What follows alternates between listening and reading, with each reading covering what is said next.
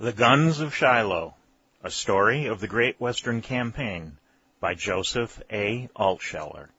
Volume 2 in the Civil War series.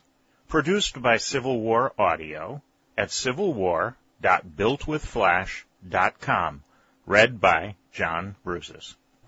Chapter 9 Taking a Fort.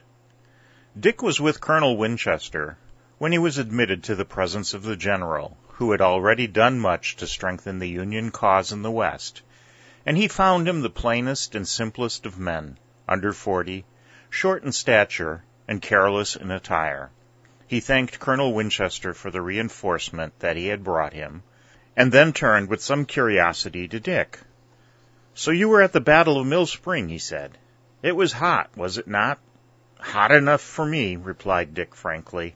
Grant laughed. They caught a Tartar in George Thomas, he said, and I fancy that others who try to catch him will be glad enough to let him go. He is a great man, sir, said Dick with conviction. Then Grant asked him more questions about the troops and the situation in eastern Kentucky, and Dick noticed that all were sharp and penetrating. Your former immediate commander, Major Hertford, and some of his men are due here today, said Grant. General Thomas knowing that his own campaign was over, sent them north to Cincinnati, and they have come down the river to Cairo. When they reach here, they will be attached to the regiment of Colonel Winchester. Dick was overjoyed. He had formed a strong liking for Major Hertford, and he was quite sure that Warner and Sergeant Whitley would be with him. Once more they would be reunited, reunited for battle. He could not doubt that they would go to speedy action, as the little town at the junction of the mighty rivers resounded with preparation.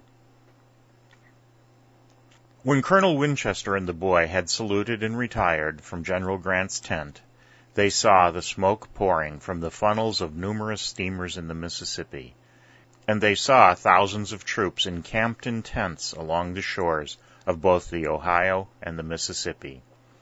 Heavy cannon were drawn up on the wharves, and ammunition and supplies were being transferred from hundreds of wagons to the steamers. It was evident to anyone that this expedition, whatever it might be, was to proceed by water. It was a land of mighty rivers, close together, and a steamer might go anywhere. As Dick and Colonel Winchester, on whose staff he now would be, were watching this active scene, a small steamer coming down the Ohio drew into a wharf, and a number of soldiers in faded blue disembarked. The boy uttered a shout of joy. What is it, Dick? asked Colonel Winchester. Why, sir, there's my former commander, Colonel Newcomb, and just behind him is my comrade, Lieutenant George Warner of Vermont, and not far away is Sergeant Whitley, late of the regular army, one of the best soldiers in the world. Can I greet them, Colonel? Of course. Dick rushed forward and saluted Colonel Newcomb, who grasped him warmly by the hand. So you got safely through, my lad, he said. Major Hertford, who came down the Kentucky with his detachment and joined us at Carrollton, at the mouth of the river, told us of your mission. The Major is bringing up the rear of our column, but here are other friends of yours. Dick, the next moment, was wringing the hand of the Vermont boy, and was receiving an equally powerful grip in return.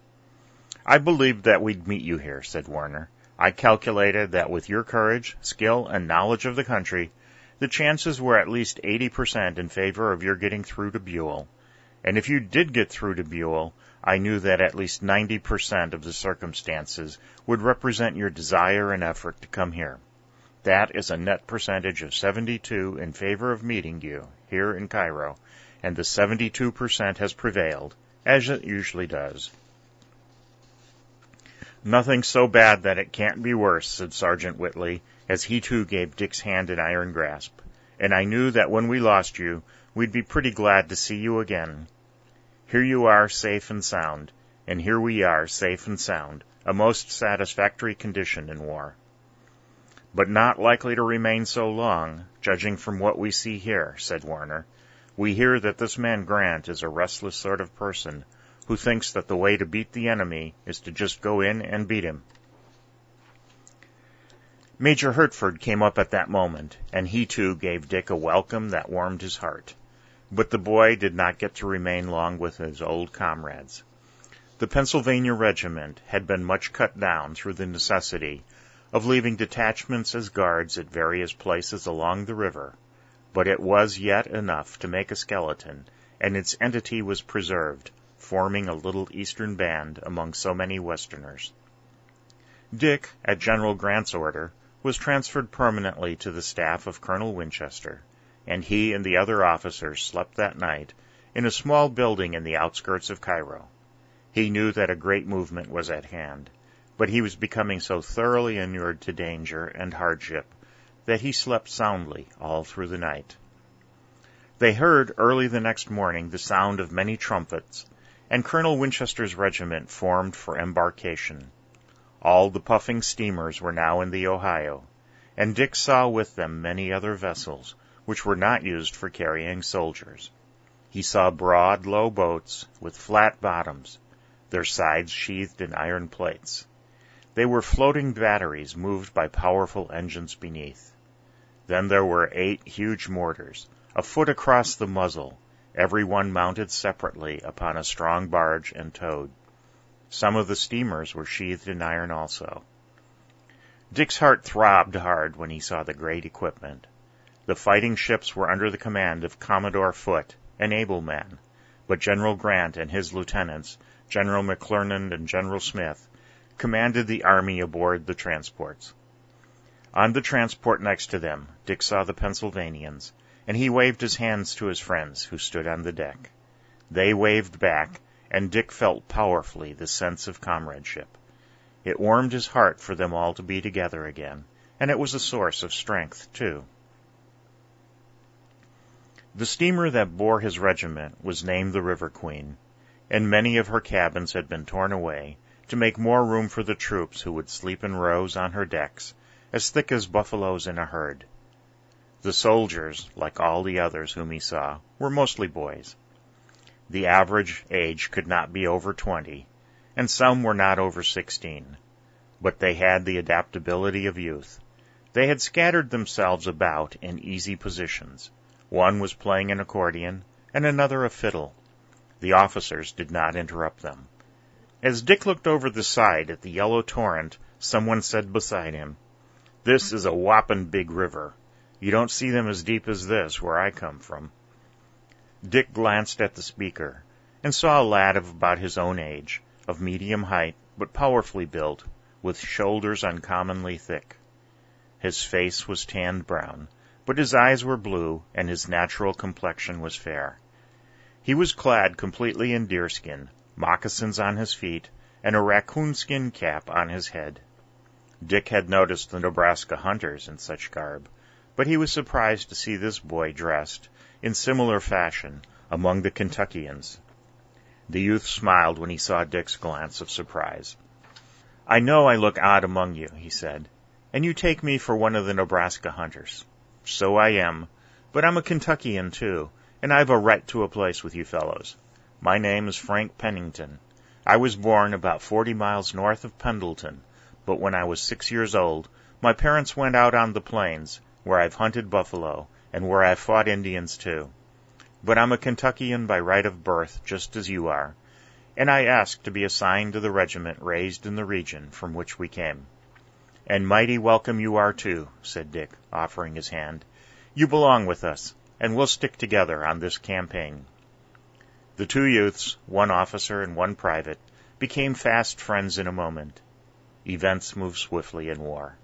Both now felt the great engines throbbing faster beneath them, and the flotilla, well into the mouth of the Ohio, was leaving the Mississippi behind them. But the Ohio here, for a distance, is apparently the mightier stream, and they gazed with interest and a certain awe at the vast yellow sheet enclosed by shores, somber in the gray garb of winter. It was the beginning of February, and cold winds swept down from the Illinois prairies. Cairo had been left behind, and there was no sign of human habitation. Some wild fowl, careless of winter, flew over the stream, dipped toward the water, and then flew away again. As far as the eye was concerned, the wilderness circled about them and enclosed them. The air was cold, and flakes of snow dropped upon the decks and the river, but were gone in an instant.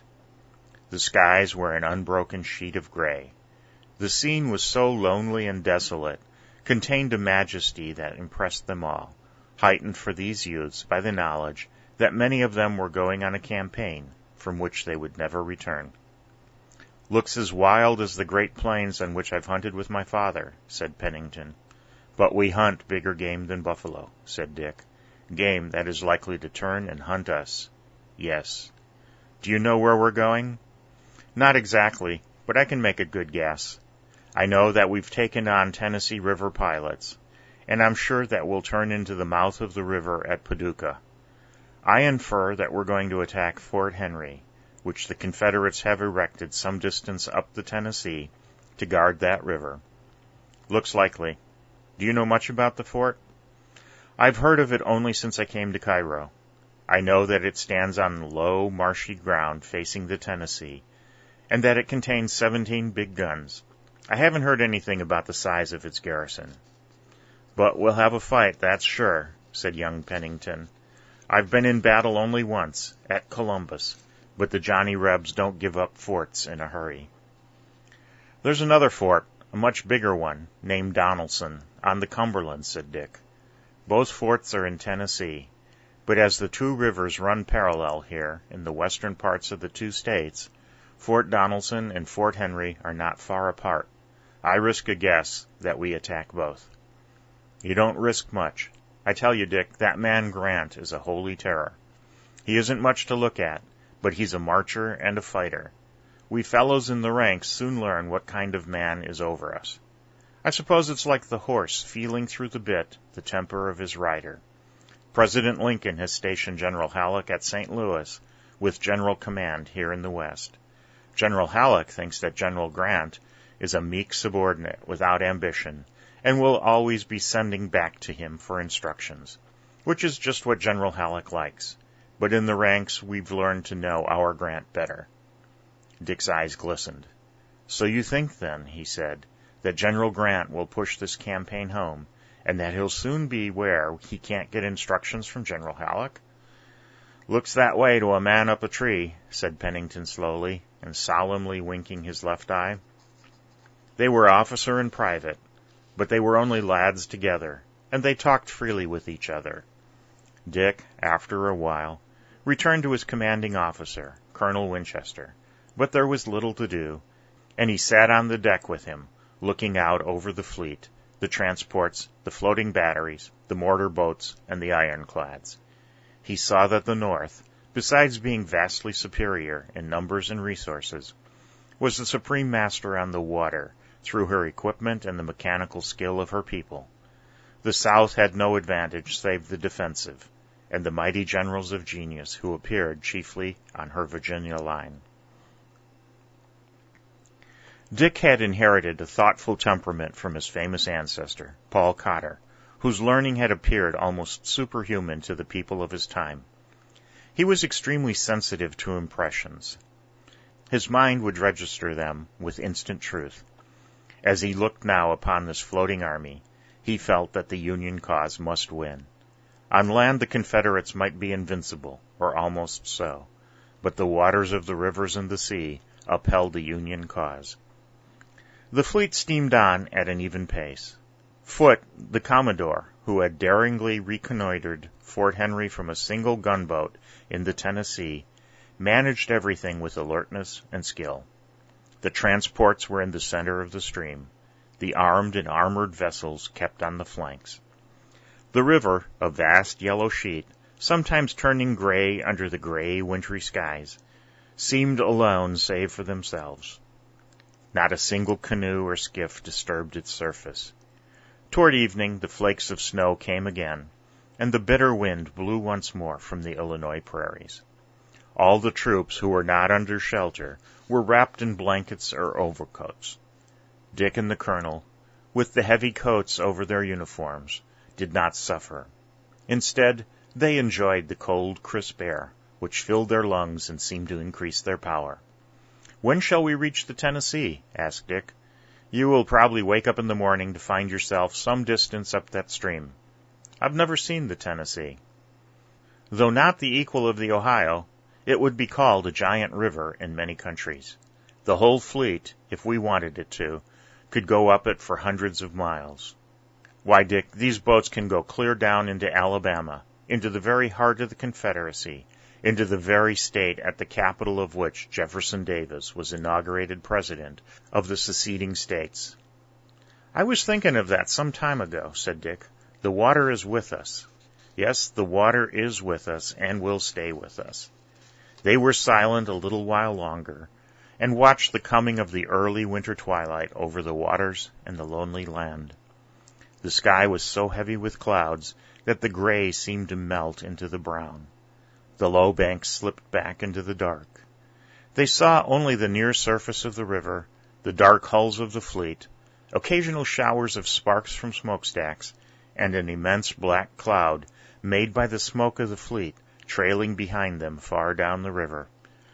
Dick, said Colonel Winchester suddenly, as you came across Kentucky from Mill Spring and passed so near Pendleton, it must have been a great temptation for you to stop and see your mother. It was. It was so great that I yielded to it.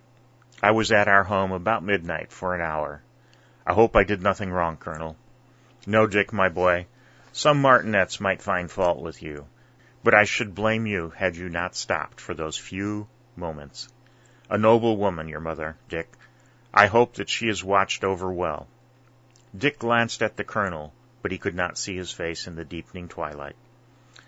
My uncle, Colonel Kenton, has directed his people to give her help in case of need, he replied. But that means physical help against the raiders and guerrillas. Otherwise, she has sufficient for her support. That is well. War is terrible on women. And now, Dick, my lad, we'll get our supper. This nipping air makes me hungry, and the northern troops do not suffer for lack of food. The officers ate in one of the cabins, and when the supper was finished, deep night had come over the river. But Dick, standing on the deck, heard the heavy throb of many engines, and he knew that a great army was still around him, driven on by the will of one man, deep into the country of the foe. The decks, every foot of plank it seemed, were already covered with sleeping boys, wrapped in their blankets and overcoats. He saw his friend, the young hunter from Nebraska, lying with his head on his arm, sound asleep, a smile on his face. Dick watched until the first darkness thinned somewhat, and the stars came out. Then he retired to one of the cabins, which he shared with three or four others, and slept soundly until he was aroused for breakfast. He had not undressed, and, bathing his face, he went out at once on the deck. Many of the soldiers were up. There was a hum of talk, and all were looking curiously at the river up which they were steaming. They were in the Tennessee, having passed in the night the little town of Paducah, now an important city, at its mouth. It was not so broad as the Ohio, but it was broad nevertheless, and it had the aspect of great depth. But here, as on the Ohio, they seemed to be steaming through the wilderness. The banks were densely wooded, and the few houses that may have been near were hidden by the trees. No human beings appeared upon the banks. Dick knew why the men did not come forth to see the ships. The southwestern part of the state, the old Jackson's Purchase, and the region immediately adjacent, was almost solidly for the South. They would not find here that division of sentiment, with the majority inclined to the North, that prevailed in the higher regions of Kentucky. The country itself was different. It was low, and the waters that came into the Tennessee flowed more sluggishly. But Dick was sure that keen eyes were watching the fleet from the undergrowth, and he had no doubt that every vessel had long since been counted, and that every detail of the fleet had been carried to the southern garrisons in the fort. The cold was as sharp as on the day before, and Dick, like the others, rejoiced in the hot and abundant breakfast. The boats, an hour or two later, stopped at a little landing, and many of the lads would gladly have gone ashore for a few moments, risking possible sharpshooters in the woods, but no one was allowed to leave the vessels. But Dick's steamer lay so close to the one carrying the Pennsylvanians that he could talk across the few intervening feet of water with Warner and Whitley. He also took the opportunity to introduce his new friend Pennington of Nebraska.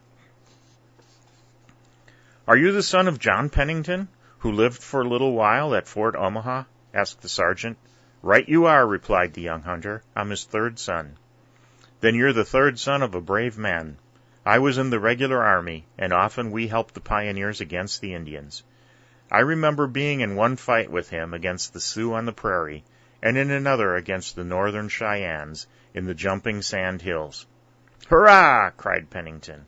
I'm sorry I can't jump over a section of the Tennessee River and shake hands with you. We'll have our chance later, said the sergeant.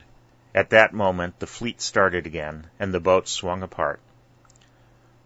Through Dick's earnest solicitation, young Pennington was taken out of the ranks and attached to the staff of Colonel Winchester as an orderly. He was well educated, already a fine campaigner, and beyond a doubt he would prove extremely useful. They steamed the entire day without interruption. Now and then the river narrowed, and they ran between high banks. The scenery became romantic and beautiful, but always wild. The river, deep at any time, was now swollen fifteen feet more by floods on its upper courses, and the water always lapped at the base of the forest. Dick and Pennington, standing side by side, saw the second sun set over their voyage, and it was as wild and lonely as the first. There was a yellow river again, and hills covered with a bare forest. Heavy gray clouds trooped across the sky, and the sun was lost among them before it sank behind the hills in the west. Dick and Pennington, wrapped in their blankets and overcoats, slept upon the deck that night, with scores of others strewed about them. They were awakened after eleven o'clock by a sputter of rifle shots. Dick sat up in a daze and heard a bullet hum by his ear. Then he heard a powerful voice shouting, Down, down, all of you! It's only some skirmishers in the woods. Then a cannon on one of the armor clads thundered, and a shell ripped its way through the underbrush on the west bank. Many exclamations were uttered by the half awakened lads. What is it? Has an army attacked us? Are we before the fort and under fire? Take your foot off me, you big buffalo! It was Colonel Winchester who had commanded them to keep down, but Dick, a staff officer, knew that it did not apply to him. Instead, he sprang erect and assisted the senior officers in compelling the others to lie flat upon the decks. He saw several flashes of fire in the undergrowth, but he had logic enough to know that it could only be a small southern band. Three or four more shells raked the woods, and then there was no reply. The boat steamed steadily on. Only one or two of the young soldiers had been hurt, and they but lightly. All rolled themselves again in their blankets and coats and went back to sleep. The second wakening was about halfway between midnight and dawn. Something cold was continually dropping on Dick's face, and he awoke to find hundreds of sheeted and silent white forms lying motionless upon the deck. Snow was falling swiftly out of a dark sky, and the fleet was moving slowly.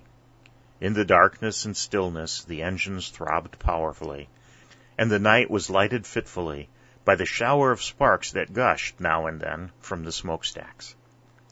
Dick thought of rising and brushing the snow from his blankets, but he was so warm inside them that he yawned once or twice and went to sleep again. When he awoke, it was morning again.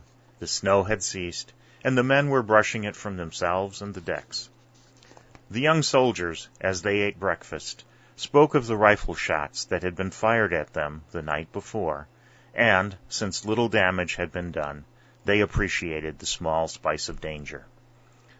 The wildness and mystery of their situation appealed to them too. They were like explorers, penetrating new regions. To most of us, it's something like the Great Plains, said Pennington to Dick. There you seldom know what you're coming to. Maybe a blizzard, maybe a buffalo herd, and maybe a band of Indians, and you take a pleasure in that uncertainty. But I suppose it's not the same to you, this being your state. I don't know much about western Kentucky, said Dick. My part lies to the center and east, but anyway, our work is to be done in Tennessee. These two forts, which I'm sure we're after, lie in that state. And when do you think we'll reach 'em? Tomorrow, I suppose. The day passed without any interruption to the advance of the fleet, although there was occasional firing, but not of a serious nature. Now and then small bands of Confederate skirmishers sent rifle shots from high points along the bank toward the fleet, but they did no damage, and the ship steamed steadily on. The third night out came, and again the young soldiers slept soundly. But the next morning, soon after breakfast, the whole fleet stopped in the middle of the river. A thrill of excitement ran through the army when the news filtered from ship to ship that they were now in Tennessee, and that Fort Henry, which they were to attack, was just ahead. Nevertheless, they seemed to be yet in the wilderness. The Tennessee, in flood, spread its yellow waters through forest and undergrowth, and the chill gray sky still gave a uniform, somber gray tint to everything. Bugles blew in the boats, and every soldier began to put himself and his weapons in order. The command to make a landing had been given, and Commodore Foote was feeling about for a place. Dick now realized the enormous advantage of supremacy upon the water. Had the Confederates possessed armored ships to meet them, the landing of a great army under fire would be impossible. But now they chose their own time and went about it unvexed.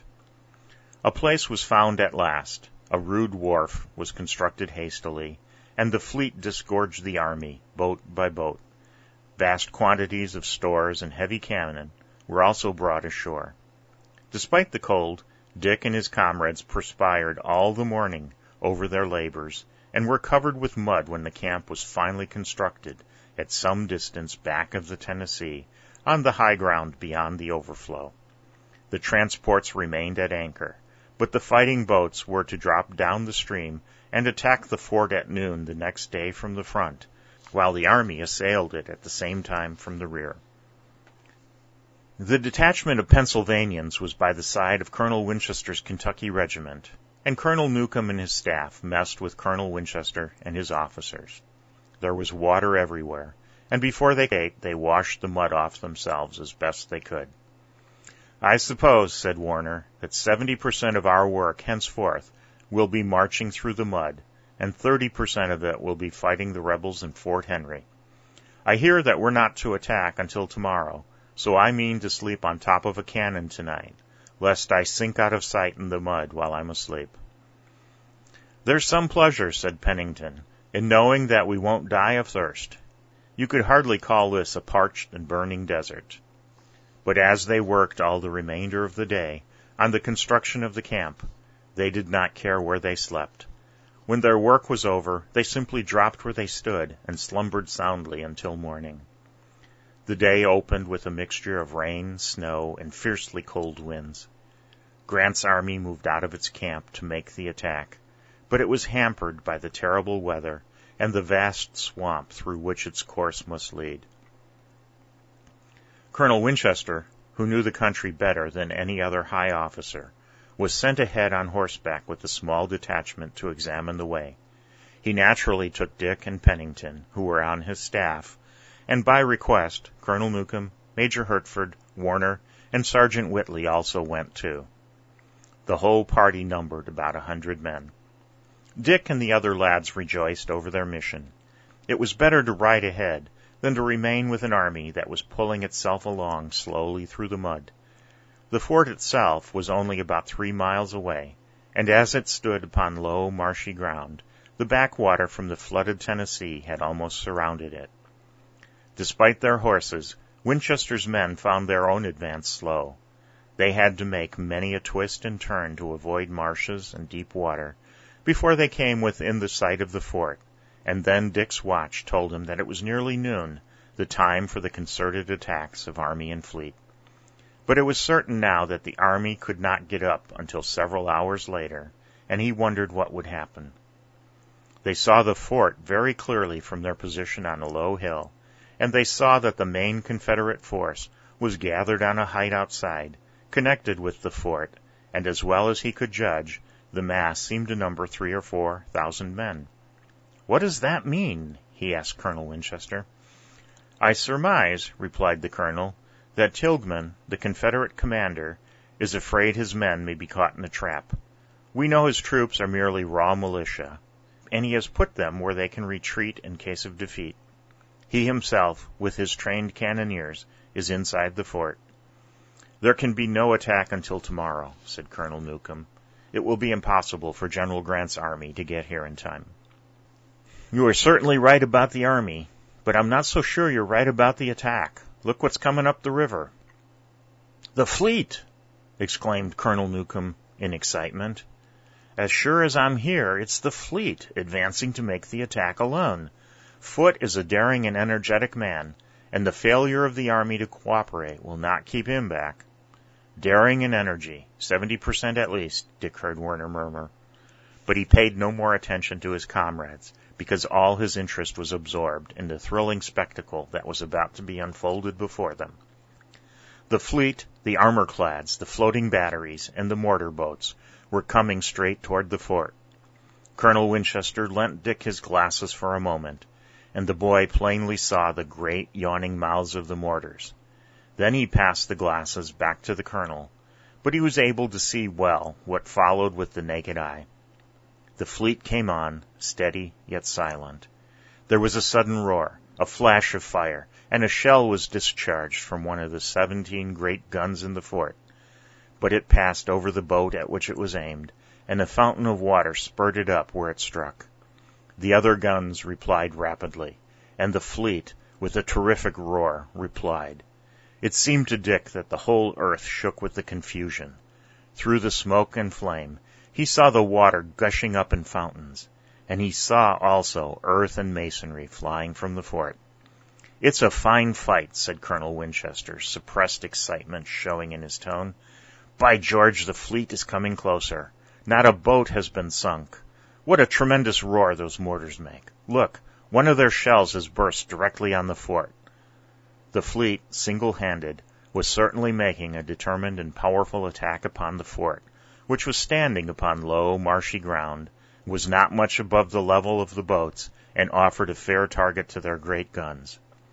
Both fort and fleet were now enveloped in a great cloud of smoke, but it was repeatedly rent asunder by the flashing of the great guns, and, rapt by the spectacle from which he could not take his eyes, Dick saw that all the vessels of the fleet were still afloat and were crowding closer and closer. The artillery kept up a steady crash now, punctuated by the hollow boom of the great mortars, which threw huge curving shells. The smoke floated far up and down the river, and the Southern troops on the height adjoining the fort moved back and forth uneasily, uncertain what to do. Finally they broke and retreated into the forest. But General Tilghman, the Confederate commander, and the heroic gunners inside the fort, only sixty in number, made the most heroic resistance.